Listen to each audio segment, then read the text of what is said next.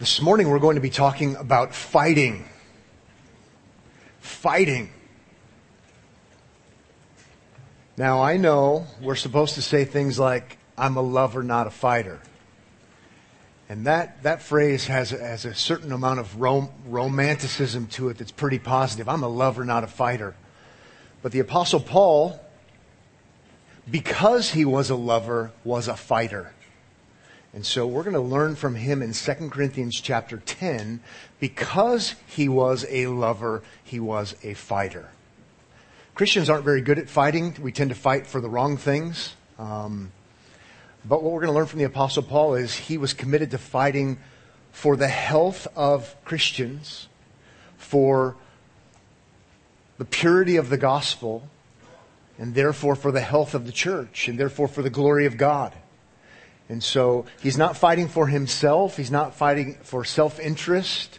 Um, but no doubt about it, in 2 Corinthians, he's fighting against those who assault and undermine the gospel so out of love for Christ, out of love for sinners, out of love for the glory of Christ, he's willing to fight uh, and take the gloves off, so to speak. And so hopefully we'll learn a thing or two about that so that we might have it rub off on us and we might be better fighters, uh, not fighting for the wrong things.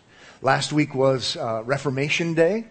And so I, I, would have liked to preach the sermon last Sunday, but we had a guest speaker on Reformation Sunday. And so I guess I'm just a, a week late. Um, because with the Protestant Reformation, what has it been? 502 years now? It doesn't have a ring to it. Let's have a conference. The 502nd anniversary of the Reformation. 502. Hashtag. Well, maybe 503 even sounds better. Anyway, I, di- I digress. but God raised up men and women to fight to recover the gospel of God's grace 502 years ago. And we commemorate that. And we would say that was a good example, not by perfect people, but a good example of the right kind of fighting. Okay? Out of love for God, out of lo- love for people, because God has loved us, we want to fight for the purity of the gospel. But we're still needing to do it today. Okay? So as you're finding 2 Corinthians 10, um, just this week, the, my favorite commentary reading uh, uh, this week, written by an evangelical who would affirm, say they would believe in the bodily death and resurrection of Jesus. It would be someone whose name you don't know. But my favorite commentary this week that helped me with history, background, language, denied that salvation is by grace alone, through faith alone, in Christ alone. So, and, it, and this would be a teacher at a Christian college where some have sent their children and give lots of money. So, and I'm not going to name names because I want you to be in suspense.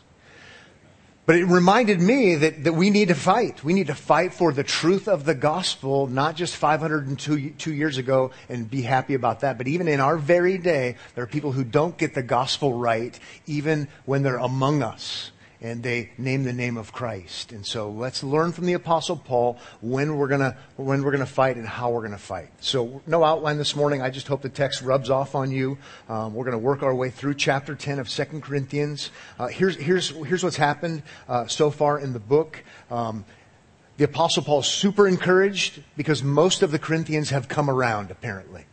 Okay, so they, they were misled by false apostles. They were starting to believe things that were not true about Jesus. They were starting to believe that salvation was, not by grace alone, through faith alone, in Christ alone. Um, they're being misled, and the Apostle Paul has reached out to them through various means, and he's written to them, and, and they're, they're, they're turning around, coming back to the true Christ, coming back to the true gospel. He's encouraged, he's optimistic. But in chapter 10 and 11, he's going after the fakers, after the misleaders, and he's also giving one last appeal to those who are still siding with those who are gospel corrupters.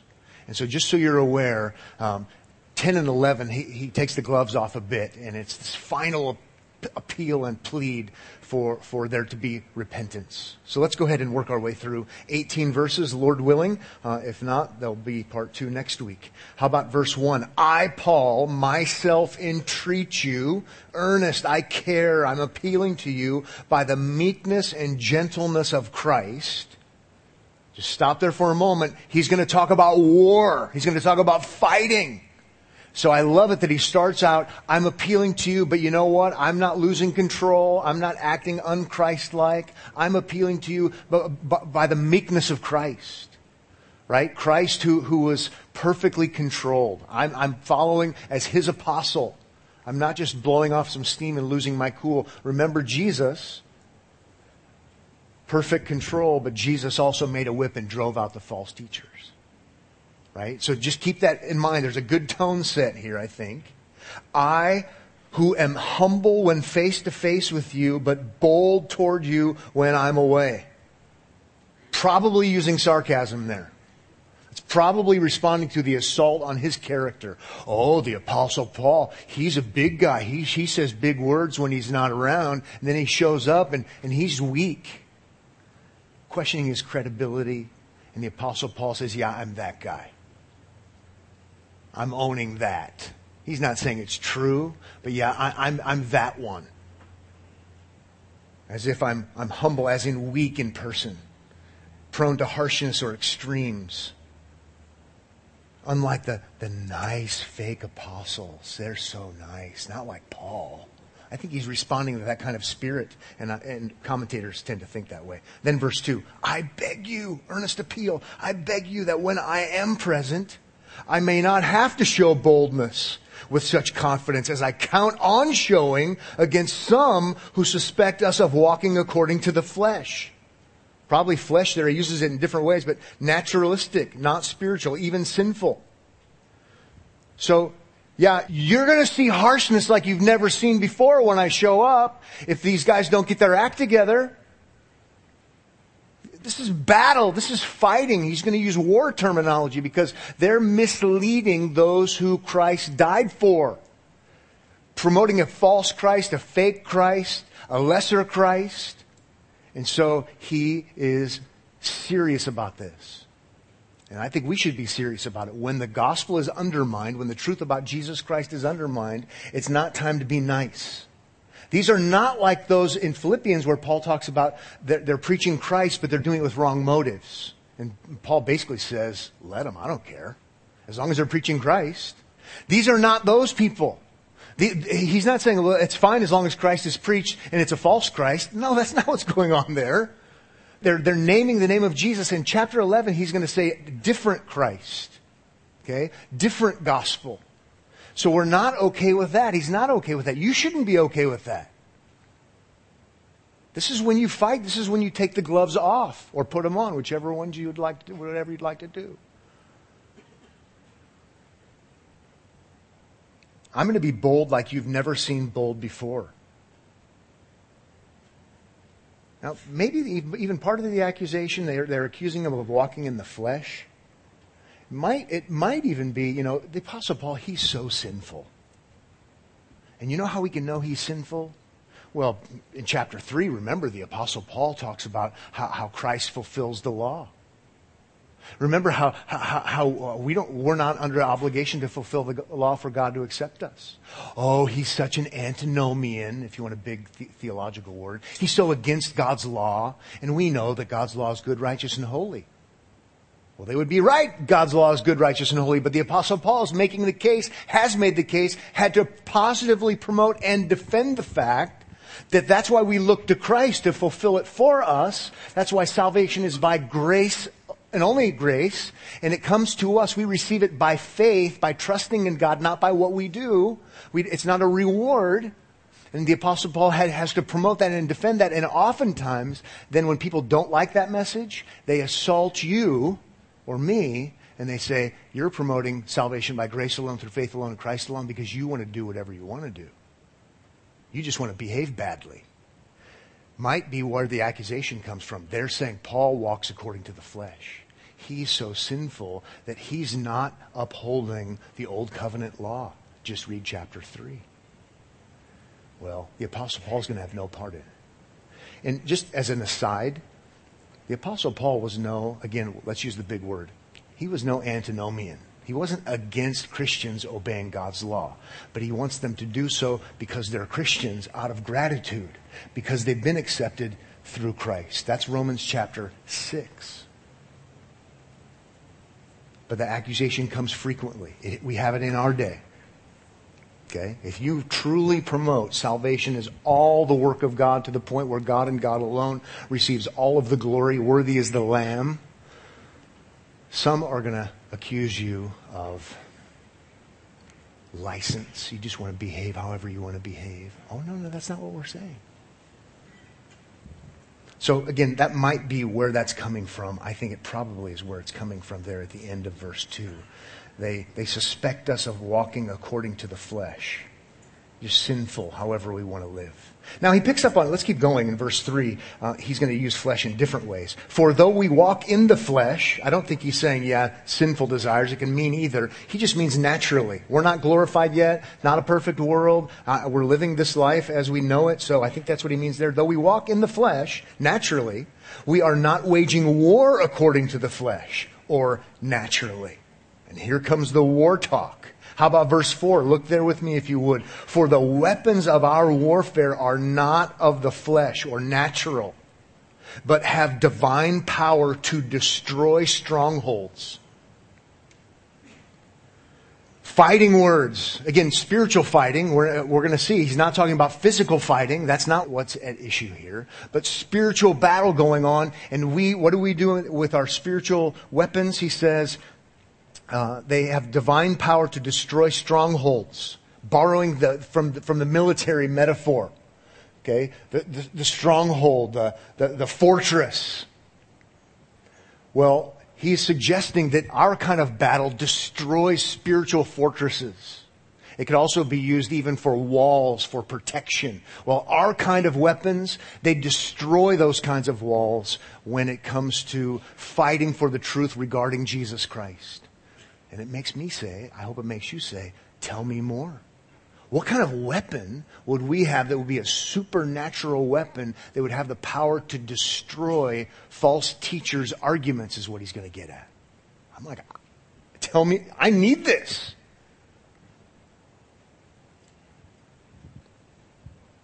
Well, he's going to go on to explain.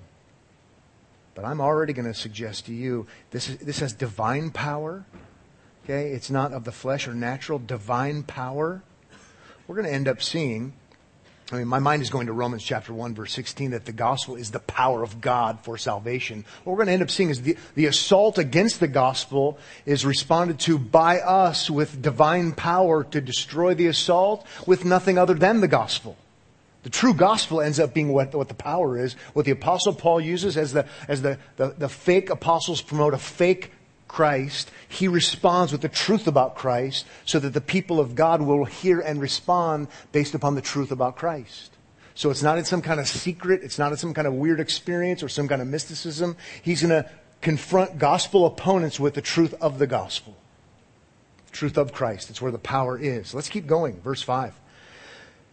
We destroy or we demolish, we destroy arguments See, it's not physical, even though he's using that imagery. We, we destroy arguments and every lofty opinion.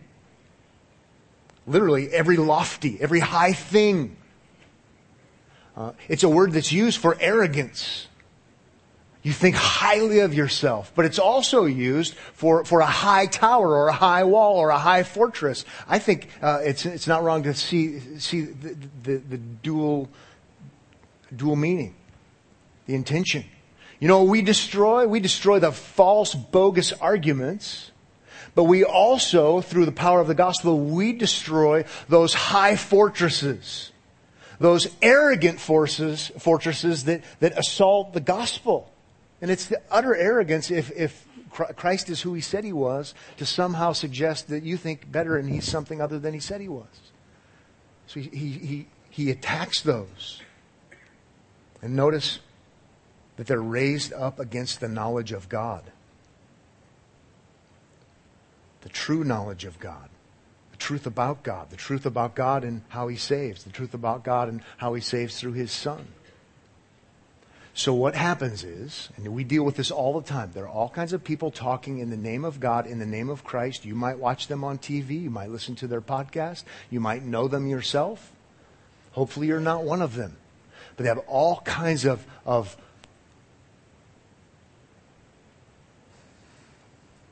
what do I want to say? Teachings, theories. To me, God is like this.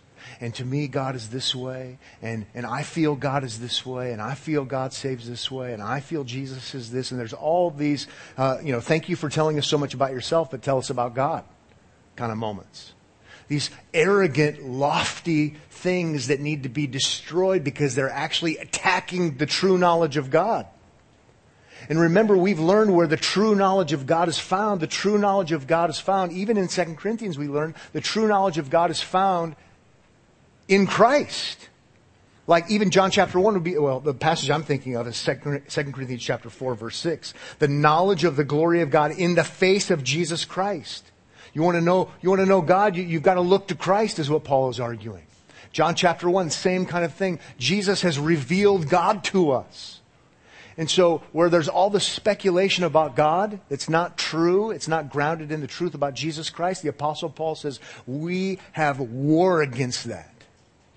We're destroying those false, bogus fortresses. And that's the kind of fighting Christians should do. Do you think much about spiritual fighting?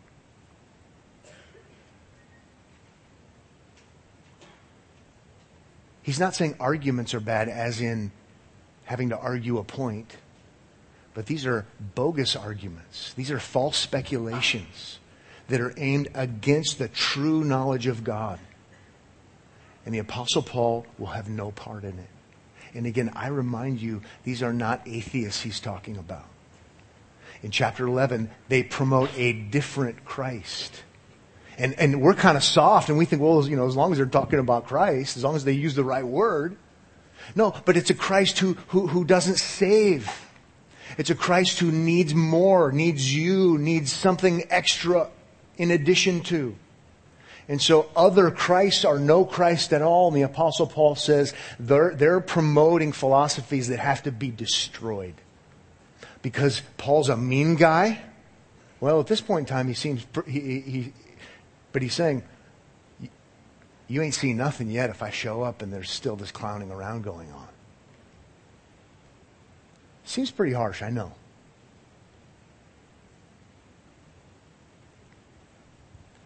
But if we think about what's at stake, it's not so harsh. It's fitting. I want to say more about that, but let's move on to the, the rest of verse 5. And take every thought captive to obey Christ. Now that's a great verse, and sometimes we use it out of context, and it's still probably helpful because we, God helps us even when we are misusing the Bible. to take every thought captive in obedience to Christ. That's true. I want, I want to think the right thoughts and I want to honor God with my mind and not think bad thoughts. That's all true. I just wouldn't use this verse. Keep doing that. Just find a different verse. Here, right? Here there's this war going on against these ideologies, these false theologies. And you know what? In war, the captives taken. And what we're trying to do here, he says, take every thought captive to obey Christ. So it's wrong thinking about God. Speculating about God that's not true to Christ as Christ has revealed God to us.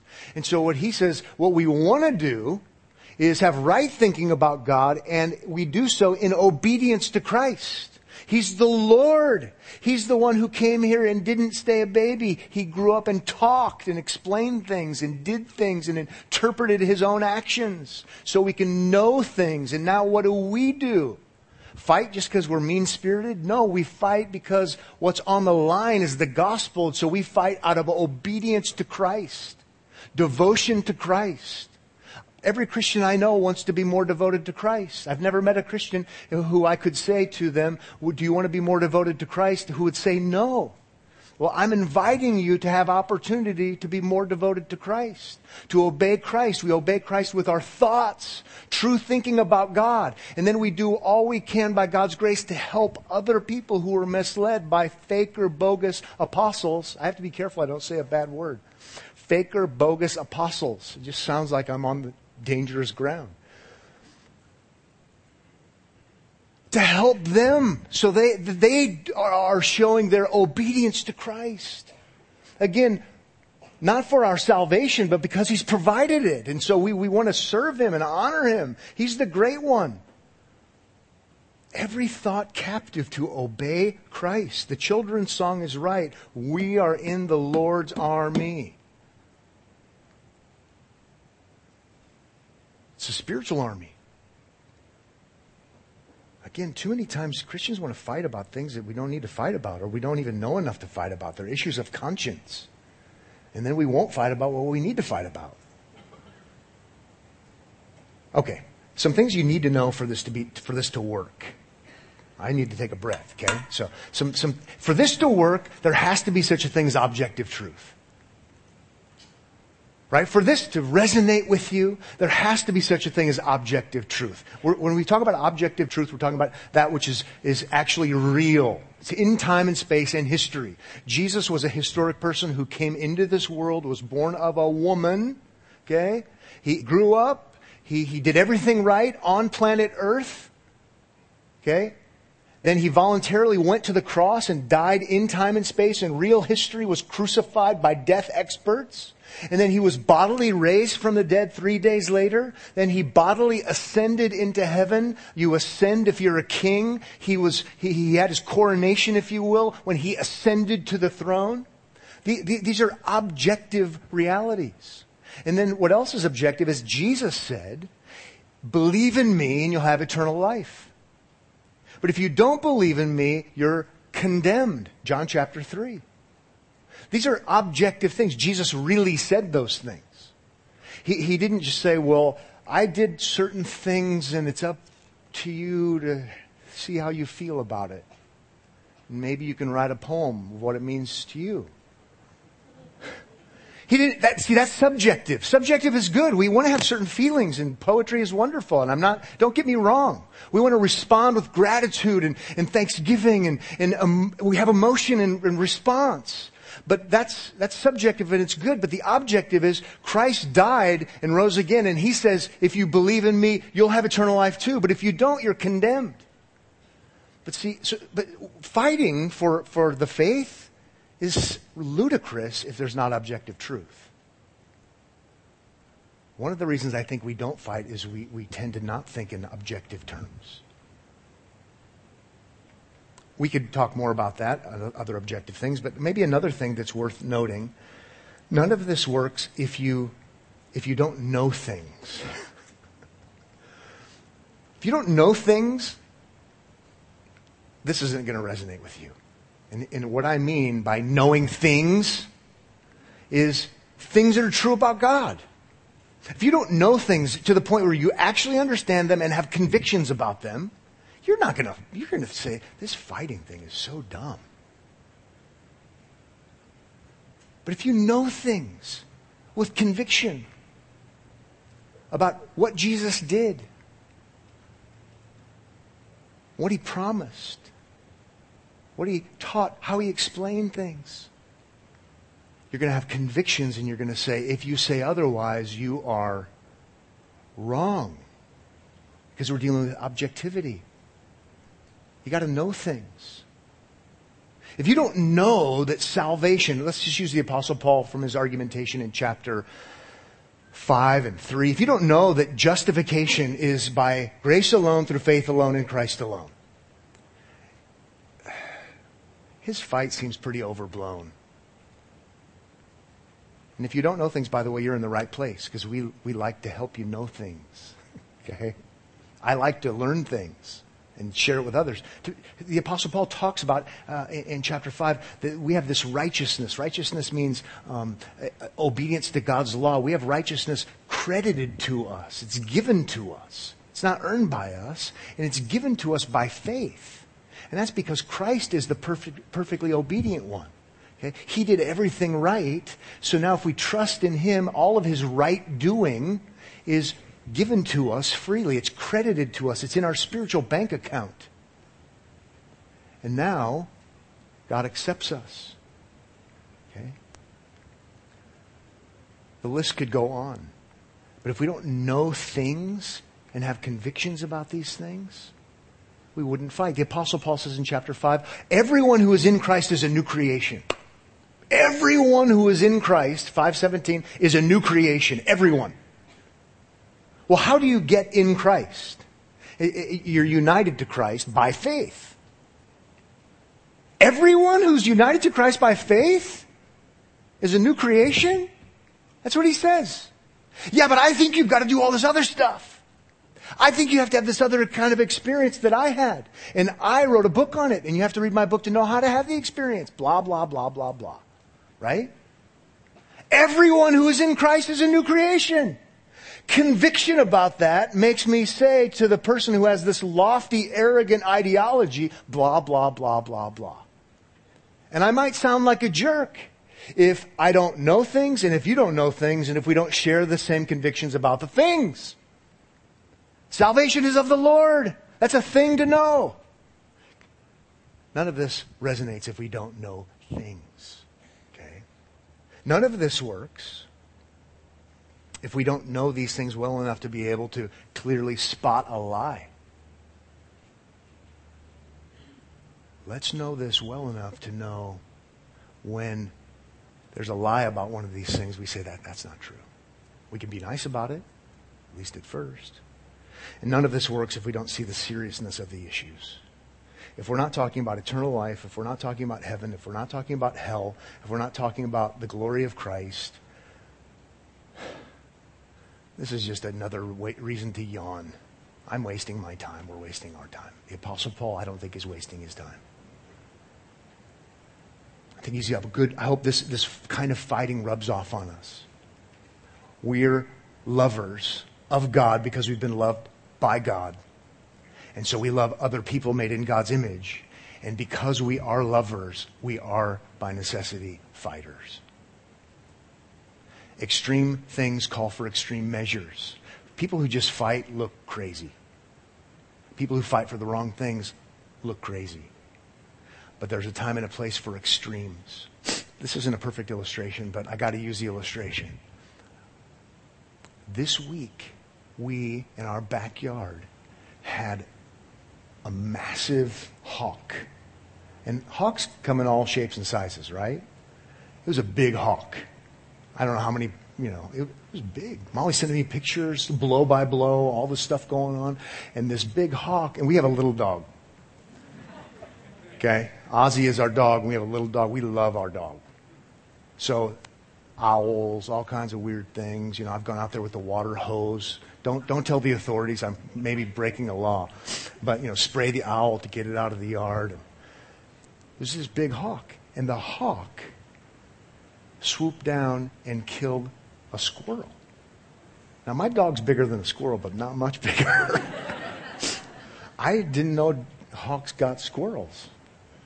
So it's, it's, it's the, and then it picks up the squirrel and then it flies. The squirrel's so big it, uh, it flies into the neighbor's sliding glass window. Molly said it was like a big thud in the neighborhood. So I'm not, am I lying? Okay. Where is this going? I just want to tell you the story.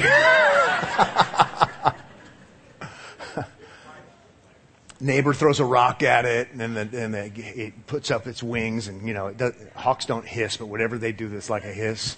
Like, you know what? Over my dead body, over my, you know, he's going to have my squirrel. So, we went out there. You know, Owen and I had like when I got home, and then we had like a brooms just in case it got too close. But I wanted to get it close, and I'll get to get a selfie. right? I'm that guy. So. But we had something, you know, just in case. And then we were going to get the GoPro and put it on a pole. And I, I had, my mom taught me better than that, so we stopped. But if that hawk had my dog, no telling what I would have done. I might be in jail today because of use of a firearm in city limits. But I would do just about anything because of the extreme situation would call for extreme measures. Instead, we just watched it tear the flesh of the cute little helpless squirrel.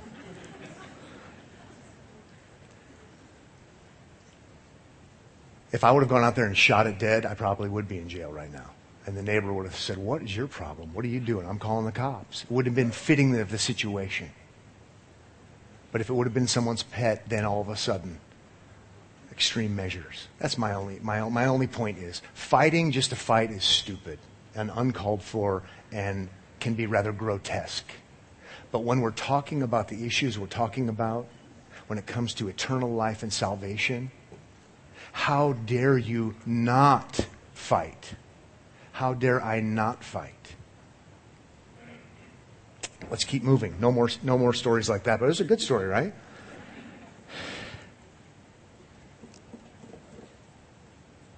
God, help me get back on track. Now, now a little uh, perspective check here in verse 6. He says, being, being ready to punish, so he's using harsh warfare kind of terminology, being ready to punish every disobedience, disobedience to Christ, uh, lack of allegiance and devotion to Christ, even though they name the name of Christ. He's ready to punish every disobedience when your obedience is complete. And I really like that because that, that what, what's that showing? It's showing mercy. You know, this is a bad scene and I'm, I'm angry about it with righteous indignation and, and there's going to be punishment. And again, I think he's speaking spiritually here, but once your obedience is complete, he, he's leaving room for repentance. He's, he, he's showing mercy because he wants there to be a, a turnaround. He wants there to be a change. And now for another earnest plea, you'll see uh, in verse 7. Look at what is before your eyes. Look at what is before your eyes. Be reasonable here, is what he's saying. Look at the facts. To put it harshly, open up your eyes. This, this couldn't get more obvious. Verse 7 goes on to say, if, any, if anyone is confident that he is Christ, let him remind himself that just as he is Christ, so also are we. This is really simple, right?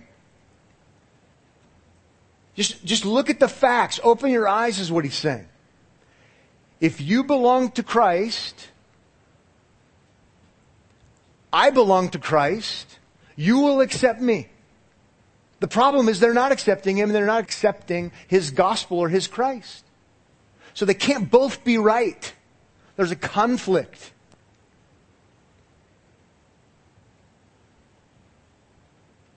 Paul, an apostle of Christ Jesus, chapter 1, verse 1.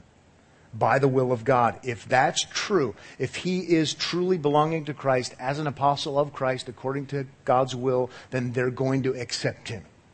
Let me put it in a little bit different way. If you're a Christian, you accept the apostle Paul and his authority and his gospel because he's an apostle of the Lord Jesus Christ. That's what he's saying. And it's not anything new for people to not like Paul. I mean, they're, they're in the camp that says, I like Jesus, I just don't like Paul. It, it, it doesn't work. If he's truly an apostle of the Lord Jesus Christ, which is what he's been arguing and trying to prove throughout the whole letter.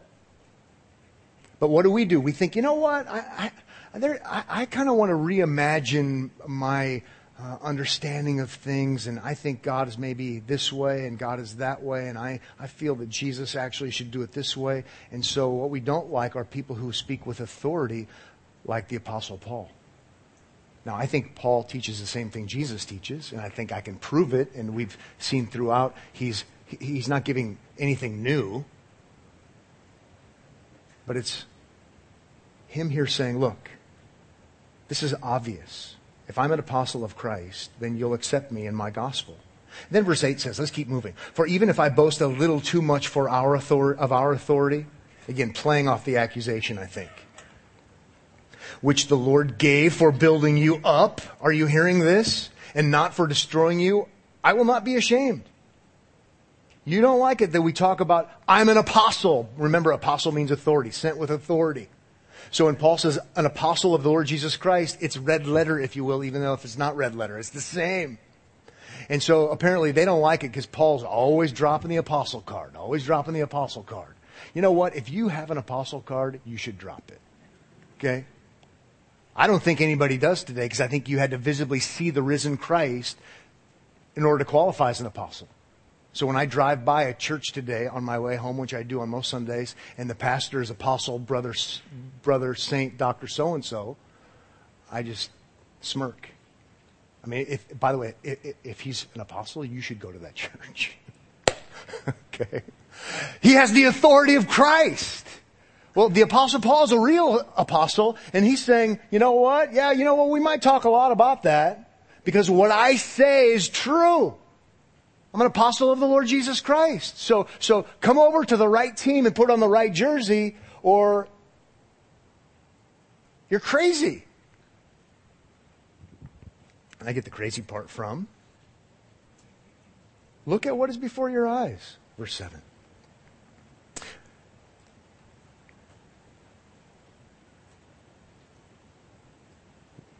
Are we on verse 9? Okay. I do not want to appear to be frightening you with all my letter or with my letters. You just Second Corinthians is super hard. Everybody admits that because you're trying to read that and go, how sarcastic is he being? Right? You got to read a lot into it because he, he, everyone agrees he's using, he's miming. Is that the right word? He's imitating. He's borrowing from the accusers, from the opponents. And so, just how much and where, it's kind of fascinating. It makes it challenging. I don't want to be, uh, I don't want to appear to be frightening you with my letters. Oh, Paul, you know, he writes this harsh stuff and, you know, there's not even a trigger warning. And well, I, they probably didn't say that back then. They just were in their safe spaces. But, I mean, right? His, our feelings are hurt. And we like our, our apostles because they're just nice and it's nice to be nice. And can't Paul be nice? Yeah, I, I, mean, I realize I'm, I'm superimposing how we think today on them, but there's a little bit of that going on as far as our feelings are hurt. Well, you know what? It's not nice to deny the Christ of the Bible either, you idiots. Right? Speaking of them, not you. I mean, it's pretty hardcore. Am I now frightening you with my letters? I don't want to do that. Verse 10, for they say his letters are weighty and strong. I want to go strong, right? But his bodily presence is weak, and his speech is of no account. That's not nice, by the way, to say that. Let such a person understand that what we say by letter when absent, we do when present. You call me a two-face, I'm actually not a two-face. But again, their guys looked great. They looked the part. Their guys sounded magnificent. They sounded the part. But we should learn just because you look the part and sound the part doesn't mean you play the part. Paul wasn't so good looking apparently and purposely based upon 1 Corinthians chose not to talk fancy talk even though he had the ability to. He chose to make it simple so people could understand it. And he actually is the one playing the right part. So let's learn something about that in our Christian minds. Okay? Because we think, oh, they, they look the part, they sound the part, and they have so many followers, they must be playing the right part. Doesn't so much look like it here. Verse 12 says, Not that we dare to classify or compare ourselves with some of those who are commending themselves. But when they measure themselves by one another and compare themselves with one another, they are without understanding. And I, did I just use the idiot word a little while ago? Not too far away from the gist of what he's saying. They're without understanding. They're ignoramuses. Maybe that sounds better in church. They're clueless. They're ignorant loons, is what I have in my notes, because I kind of like the sound of that. They're commending themselves? Really? And commending one another? Is that where you get your legitimacy? That's, that's crazy. Self commendation? 13 then says, we'll come back to the commendation thing, but we will not boast beyond limits, but we'll boast only with regard to the area of influence God assigned to us to reach even to you. Boast as in in Christ, being his apostle. For we are not overextending ourselves as though we did not reach you. For we were the first to come to you all the way to you with the gospel of Christ. We do not boast beyond limit in the labors of others. Ever so quickly, we're not the Johnny come latelys. Okay? Apparently, they're saying we deserve to be the apostles because we're here on the ground, and uh, so we're in charge here. And Paul's saying, listen, I'm the one that brought the gospel to you, and you got converted by hearing the true gospel, and so there'll be none of that going on. I have every right. As a true apostle, having been there, it doesn't make any sense. Their argument doesn't make any sense. Now let's keep going and wrap things up. Verse 15 says, But our hope is that as your faith increases, spiritual maturity, our area of influence among you may be greatly enlarged, so that we may preach the gospel in lands beyond you without boasting of work already done in another's area of influence. Let the one who boasts boast in the Lord. Take it from Jeremiah 9:24 and Jeremiah 9:24. It's boasting because they understand God, they know God.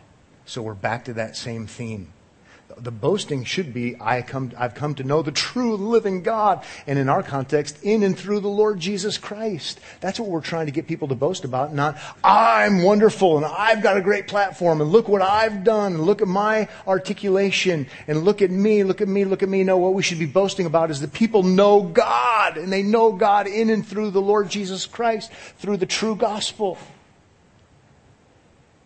Then 18 says, For it is not the one who commends himself who is approved, but the one whom the Lord commends. Now that just makes common sense. The Lord commends. That's the one who is actually approved of God, the one who is commended by the Lord. How do we do that? Let's end on that question. How can you know that the Lord would commend you in your gospel proclamation, promotion, and defense? How can you have confidence that the Lord would commend you? I think you'd have confidence if you stick to the script. If you're preaching not yourself, to borrow from chapter 4, but you're preaching Christ, and you're preaching the Christ who is our righteousness, and you're preaching Christ who is our justification, and you're preaching Christ who is our sanctification. You're preaching new creation in Christ by faith and only by faith. If you're saying all the things that are true and right about Christ so he receives the glory, guess what? You'll be commended by Christ, not commended by peers or commended by yourself, but you're commended by Him. So I think chapter 4, verse 5 is a good cross reference to that. I've got more I want to say. Next week we will be here so I can say more things. Next week, he's really concerned that there are people who name the name of Christ who are still listening to people who promote a different Jesus and who promote a different gospel. And he's afraid they're going to be led away like you'd be led away by a prostitute. Okay? And so let's come back next week and be ready to, to know that there's a difference between the true Christ and false Christ. And that we wouldn't be misled by those who are good talkers. And that we would want to stand against the good talkers if they're not talking the good news about Christ. Let's pray. Father, thank you so much for this morning. Thank you for the enthusiasm and excitement that we have to learn more about Jesus, our great Savior and Lord. We know that He is the King of Kings and Lord of Lords. There's no one greater than Him. And it is our great honor to be able to even know Him and to know that we're not facing His condemnation. But because of what He's done for us, we, we have peace with you even now. And we look forward to no longer struggling when we see Christ and are made like him. Lord, thank you so much that this morning we're able to eat and drink as Jesus said we should uh, in remembrance of Christ. We're thankful that, uh, that you attend these things and attend this service by the power of the Spirit of Christ, even among us.